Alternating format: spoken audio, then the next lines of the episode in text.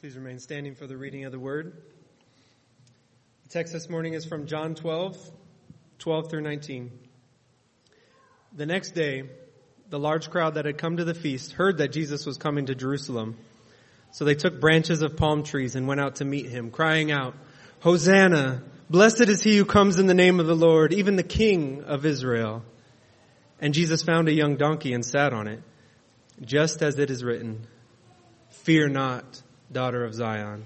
Behold, your king is coming, sitting on a donkey's colt." His disciples did not understand these things at first, but when Jesus was glorified, then they remembered that these things had been written about him and had been done to him. The crowd that had been with him when he called Lazarus out of the tomb and raised him from the dead continued to bear witness.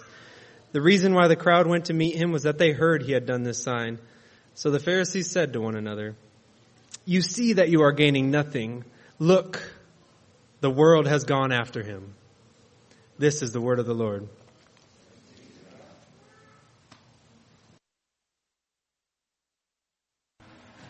As your prophet says, "Comfort, oh comfort my people," you write. God, that you would speak kindly to us through your word, that you would call out that warfare has ended and their iniquity has been removed, God. And we have received from the Lord's hands double for all our sins. God, there is and there was a voice calling out in the wilderness, "Clear the way for the Lord in the wilderness and make smooth in the desert a highway for our God, that every valley of our hearts would be lifted up." God, that the streams of our hearts and our emotions and our affections would be driven towards you right now.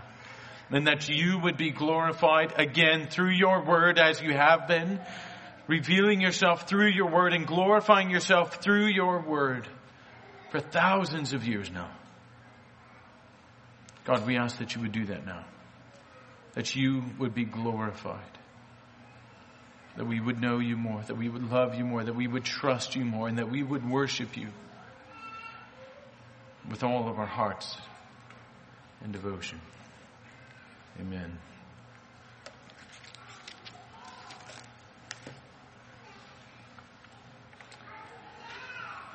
After Willie died, Tad became the recipient of his father's playful and affection love. Not the sole recipient, but the main recipient of his father's playful love.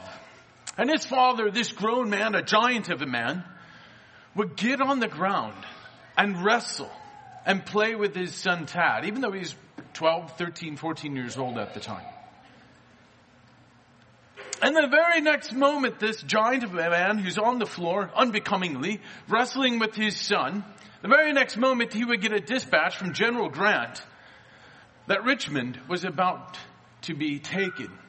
And it was inevitable that Lee was going to surrender, which he did at the Appomattox Courthouse roughly a week later. And here you have in this one man such a wide horizon, yet within one life. Here's a man on the floor wrestling with his kids, doting on them, loving them. The very next, this same man at that same moment is still presiding over our country, keeping it together as rebellion is trying its best to rip it apart. We'd like to reduce people so that we can just kind of characterize them like, "Oh, this man, he's a thief," or "this man's a butcher," or "this man is weak." And then as though that one attribute will characterize all of their life. But what we see is that this wide horizon is possible. Not only possible at different moments in their life as we mature and progress and grow, but even at the same very moment. And that's what we see in our text this morning. What you're going to see with Christ is that he is the king. It's quite explicit in the text. Verse 13, we read it. "Even to the king of Israel, So here you have in the text this Christ, this Messiah whom we worship. He is the King. But then what you will also see is that at the very moment that He's the King, He is also the Lamb. The Lamb of God. That's what I want you to take away out of this text and dwell on it this week. Is that Christ is both at the same time the Lamb of sacrifice and the King who rules and reigns over every aspect, every decision, every sphere of your life. He is both. And one is necessitated upon the other. You can't just be the King. He's the King of sacrifice. And we can't just think of Him as the one who is sacrificed without realizing that He does rule and reign over all of His creation. So as we do with so many people within history, we can't reduce Him down to one attribute or one thing that makes us feel comfortable. So, how are we going to see this in the text here? Verses 12 and 13, we're in John chapter 12. If you're not there, open up your Bibles, John chapter 12. Oh, and so, you know, we're going to be going to several places. So in your mind, have John chapter 12 from our text. Zechariah 9 that we read, or Curtis read already. We're going to be going there. Psalm 118 as well, which is quoted in this text as well. And then also, if your mind can handle it, you can go to Exodus 12. So those kind of four passages we'll be building off it. So, where are we going to see this? In this text, though, that Christ is the Lamb of sacrifice and the King of Israel.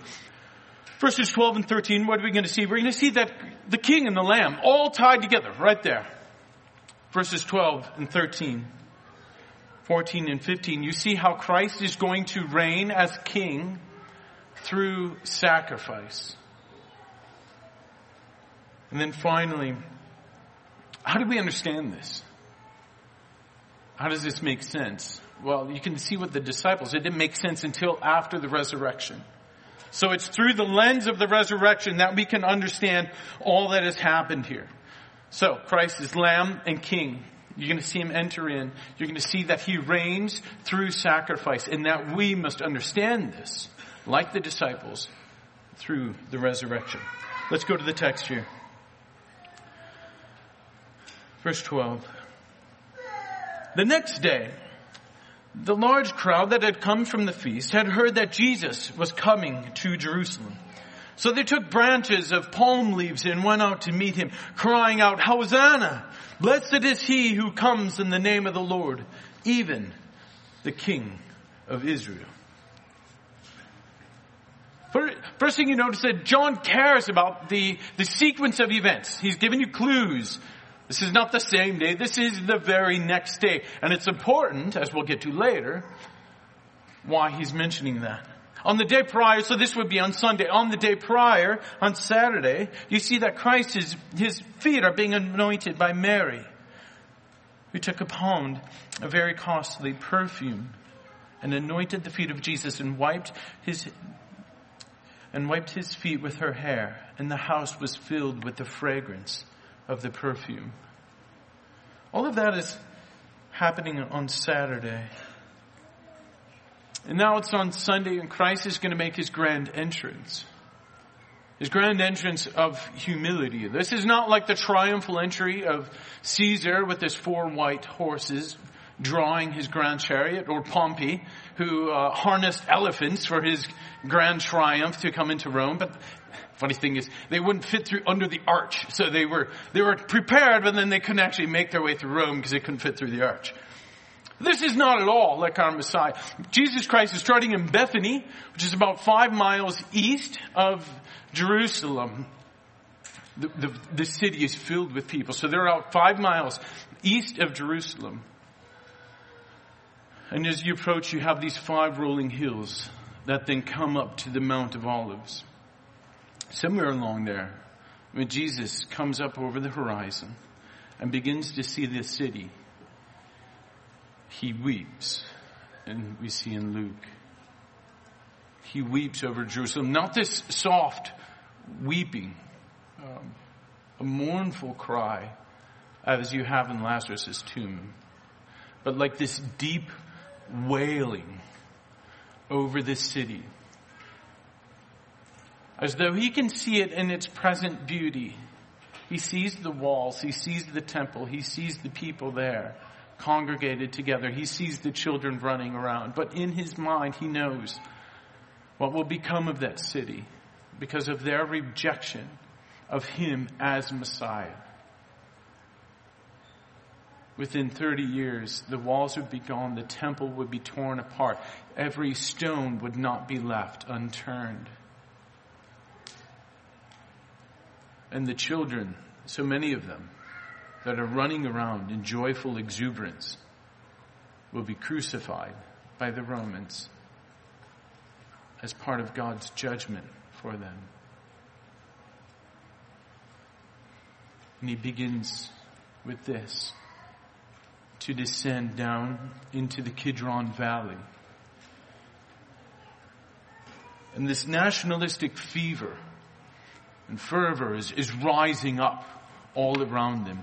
Josephus, a historian, a Jewish historian who would write for the Romans, he said, I think he's overestimating a lot, but he said 3.7 million people would be there in Jerusalem. I don't think that's possible, but even if he's way off, and it's 1 million people. That's unthinkable. To have 1 million people all right there in Jerusalem for this time. And the word begins to spread that this Jesus, he's coming. He's coming. The one that raised up Lazarus from the dead. He's coming. He's coming. So what is he going to do? Well, I don't know, but I'm sure he's going to do whatever I want him to do. Yes, he will. Don't you remember those famed men of old? David and Moses and Judas Maccabeus. They came and they brought us deliverance. I know this king, this Messiah will be just like this.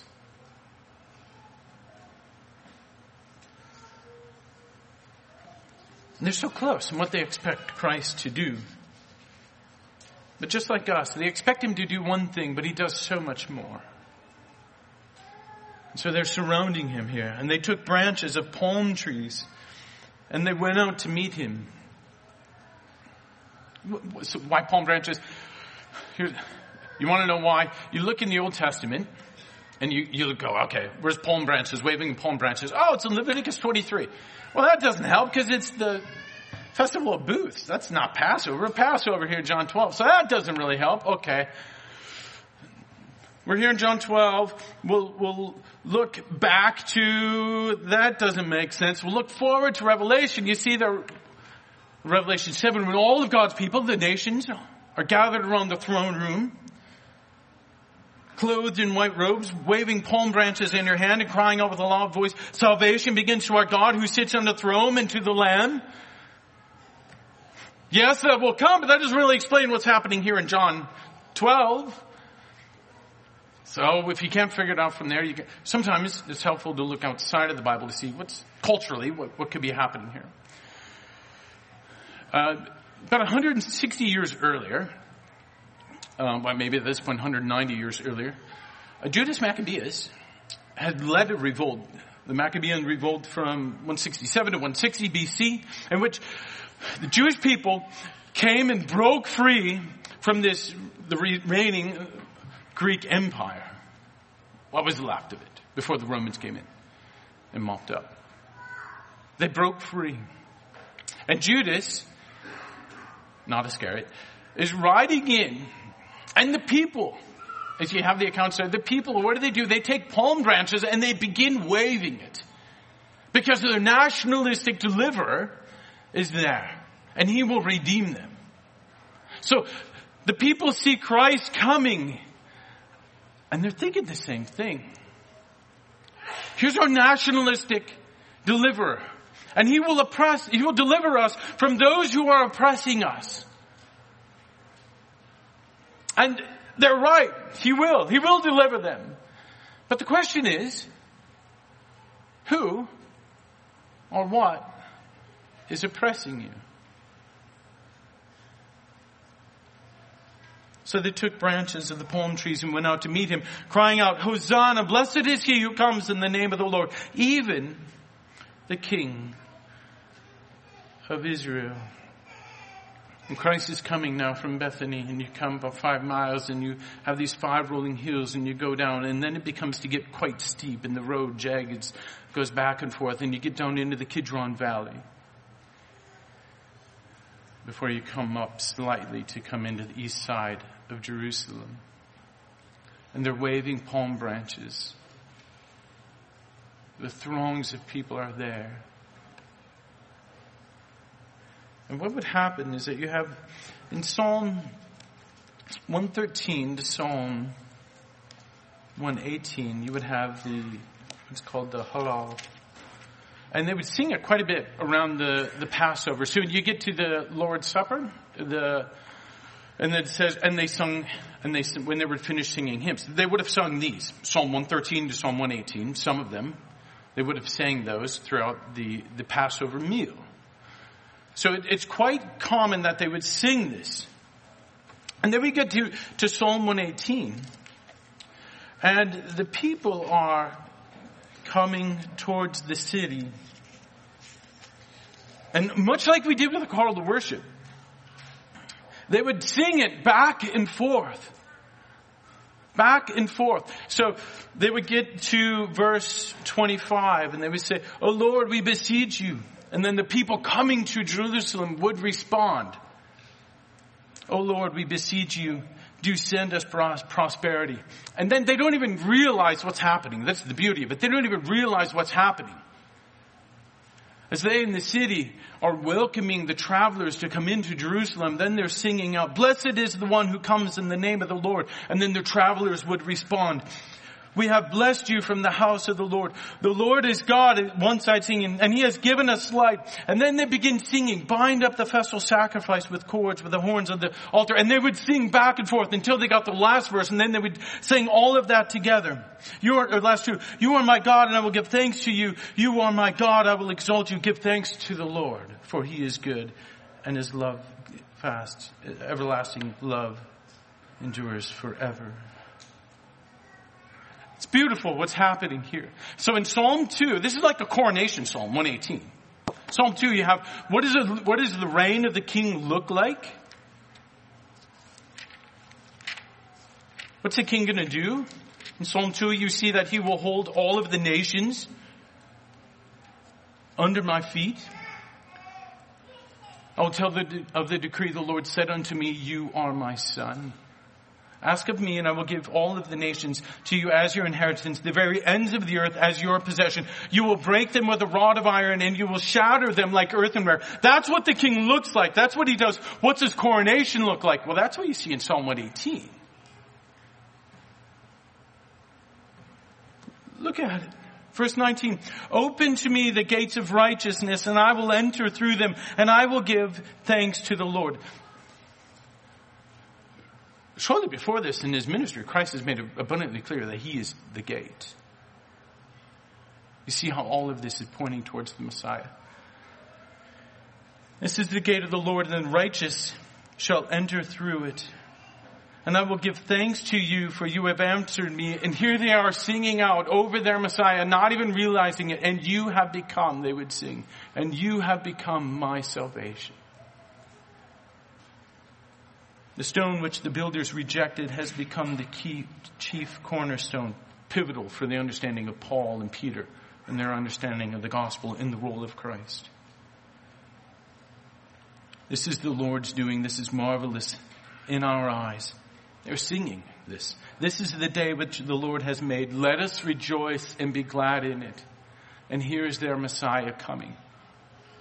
And what you begin to see here is that I sing, here's the coronation of the king. That's what it looks like. And they're singing over it, not realizing that their king is coming at that moment. And what else do you see in this?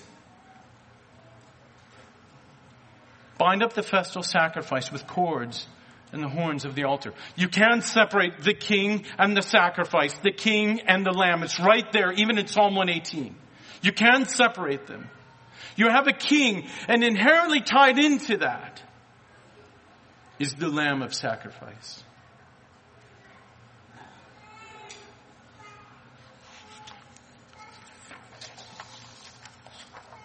Never thought that we would actually be the same person. You read Psalm 118, and I'm sure they're thinking the king will enjoy it, just like David, just like Solomon, especially Solomon would make these sacrifices, these grand sacrifices. Even though he wasn't a priest, he would have it done.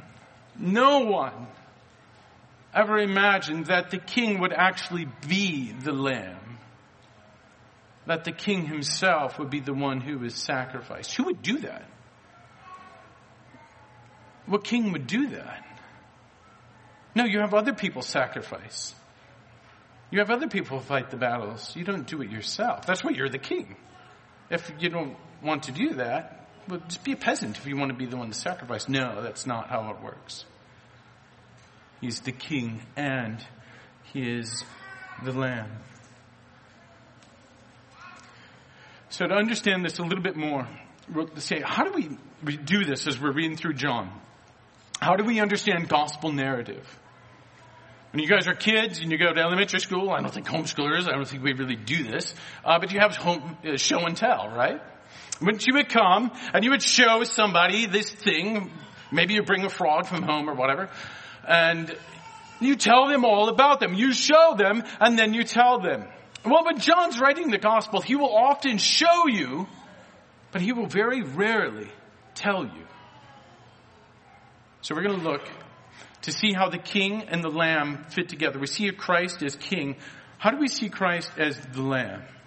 In order to get here, we're going to talk about John and his imagery of the Exodus throughout John, and then focusing in on Christ as the lamb. So it's Exodus throughout John. How do we see this? In Exodus chapter 3, you see that Moses is out there. He's a shepherd, and you see this burning bush on Mount Horeb. Later on, Mount Sinai, same place. And he sees this burning bush. And Moses said to God, if I come to the people of Israel and say to them, the God of our fathers has sent me, and they ask me, what is his name? What shall I say to them? And God said to Moses, I am who I am, he said. Say to the people of Israel, I am sent me to you. So you have this I am statements from God in the Exodus. Throughout John, you have these 7 sayings of Christ saying it. I am. I am the bread of life. I am the light of the world. I am the gate. You see in John 10. I'm the good shepherd. I'm the resurrection and the life. I am the way, the truth, and the life. And no one comes to the Father except through me. And then in John 15, I am the vine. Abide in me, and you will have life. John's not going to tell you, but he's going to show you how he's developing these parallel themes. That's going to culminate in Christ being the Lamb. Within the plagues, you have the 10 plagues. The first one is water into wine. The last one is the death of the firstborn son. Not surprisingly, in John, you have water into blood, and then water into wine with John. Last miracle, the death of the firstborn son and his resurrection. You have deliverance from the bondage of Egypt. John chapter 20, you see that you have peace now with God. And also that you have Israel as a community, as part of this Exodus. Who are we as a people? God calls Israel, you are my firstborn son. Thus Moses should say to Pharaoh, thus says the Lord, Israel is my firstborn son, and I say to you, let my son go that he may serve me. Then at the end of John, Jesus does this same thing and develops this new identity of believers. Who are they? How do they relate to one another?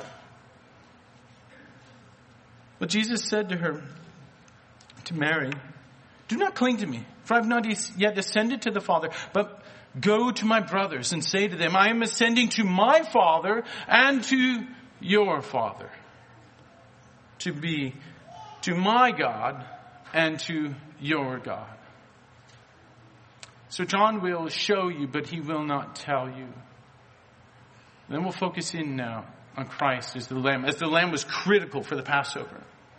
What's the first introduction you see of Jesus? in the flesh. You know that he's pre-existent, eternally begotten of the Father, God of God, lights of light, true God from true God, begotten, not made, right? You know that. But when Christ is in the flesh, what's our first introduction to him? How does John want to shape how we see Christ? He's on the Jordan. And John cries out, "Behold the Lamb of God who takes away the sins of the world." That's how you understand the Messiah. And not only that, but you have the Passover lamb that was to be surrounded in Exodus chapter 12, verse 8. "That shall eat the flesh, the lamb, the same night roasted with fire, and they shall eat it with unleavened bread and bitter herbs." And John's the one who goes out of his way to show in the crucifixion account that he's surrounded by three women whose name means bitter. Mary. You have the sacrificed lamb whose bones were not to be broken. You see that in John chapter 19.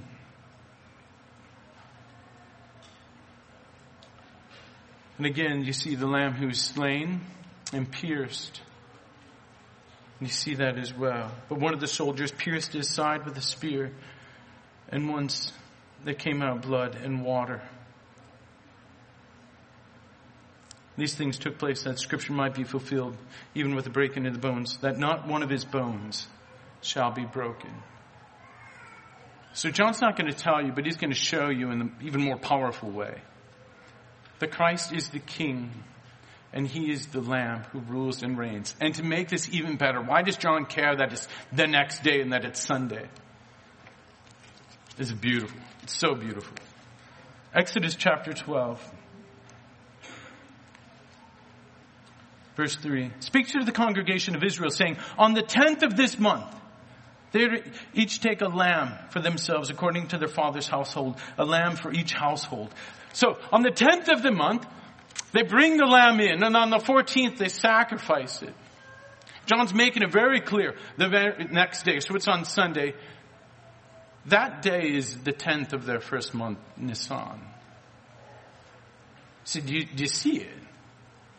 It's not just Christ, the Lamb, who is the Lamb, but it's everybody else. All these children, everybody else from the household have gone out, likely to Bethlehem or somewhere else, purchased a lamb, and they are bringing in their lambs to their household at the very same time when Christ, the Lamb of God, is going into the city of God. The children are bringing the lambs into their house just as Christ is going into the city of God and into the house of God to be the sacrifice of God. It's beautiful. How does it all fit together? Verse 14. "And Jesus found a young donkey and sat on it, just as it is written, 'Fear not, daughter of Zion, behold, your king is coming, sitting on a donkey's colt.'" Go to Zechariah chapter 9. Go to Matthew, Malachi, one before it. Zechariah chapter 9. It's talking about the deliverance. Zechariah, Haggai, Malachi, and Malachi and Zechariah. They're post-exilic prophets, so they're in Jerusalem after the people have gone out of Babylon's captivity and back into the city, and they're building it up once again. And he's encouraging them, finish building the temple, much like Haggai. But he tells them, "Rejoice," verse 9. "Rejoice greatly, O daughter of Zion. Shout in triumph, O daughter of Jerusalem. Behold, your king is coming to you. He is just and endowed with salvation." This king is going to bring salvation. Don't you understand that? How is he going to come? Humble and mounted on a donkey, even a colt of a donkey. Not even a donkey, the colt of a donkey, a foal of a donkey. "I will cut off the chariot of Ephraim and the horse of Jerusalem, and with the bow of war it will be cut off." Warfare will end. "And he will speak peace to the nations." And he's king, so his dominion will be from sea to sea. and from the river to the ends of the earth. But how does he do it? How does this king bring peace? Is it through war? No, the bows are done. The warfare is ended. How does this king bring peace? As for you also, because of the blood of my covenant with you. He held up the third cup, the third self, and he said, this is a new covenant in my blood, which is shed for you for the forgiveness of your sins. But as for you, Zechariah 9, verse 11, because of the blood of my covenant with you, I have set your prisoners free from the waterless pit. The people want deliverance, and they're going to get it. But just like us, they want deliverance, but we just want deliverance of temporal things. We'll pick up the rest of the verses next week. If this is true, how do we live? If Christ is both the Lamb and the King,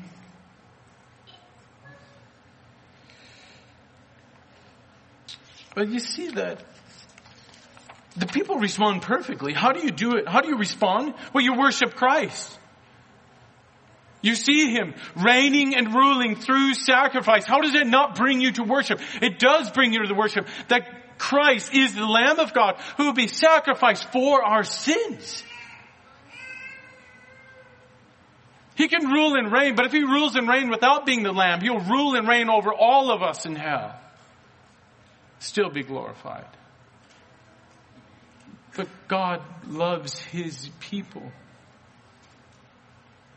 God loves you. If you repent and turn to him, God will rule and reign over you in your life. You will rebuff it and walk against it. Or you will see him as the Lamb of sacrifice, and you will delight in it. And you will ask him to reign over not just your life, but down to the smallest of details. The darkest pits of your heart, you will ask him to rule and reign over them. So perfect worship is a perfect response to Christ being the Lamb and the King. That's number one. Number two, we have to follow not both of these paths, but this same path. Christ is the Lamb and the King, all in one. And we like to separate them out. And either we love Christ ruling and reigning and being victorious, and we delight in that, but we know nothing of suffering as Christ suffered. And we will avoid it at every cost. Yes, I love that Christ rules over the nations. I will not go myself. I will not watch my son go to the nations. No.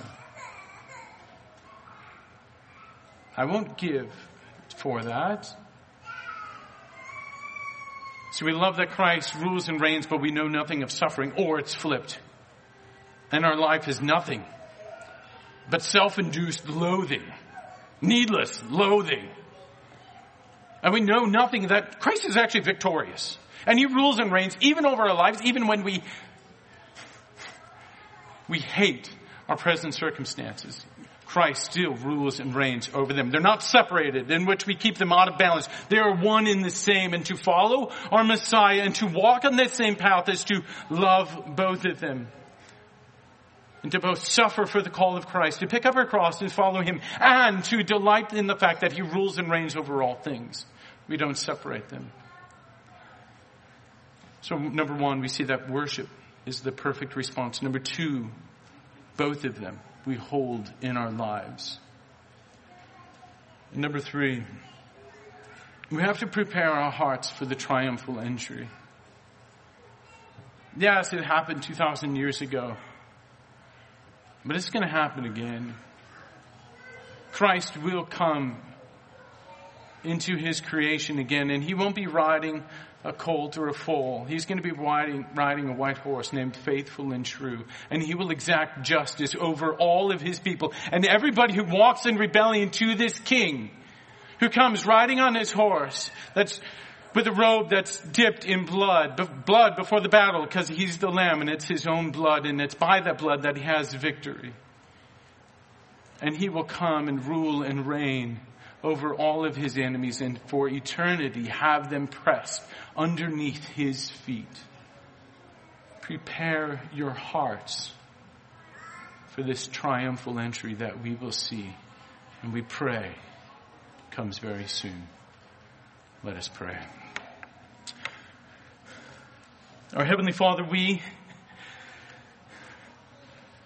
have hearts that are like the disciples. We see so much, but we cannot comprehend it, God. We ask that you would open up our hearts and open up our minds to delight in your Son as both the Lamb and as the King. God, as we suffer, we ask that you would bind us up as you bound up your Son, and that you would give us hope in the resurrection, knowing the worst that can happen to us is that we die and go to sudden glory with you. God, if we are suffering, give us that hope that we have in your Son.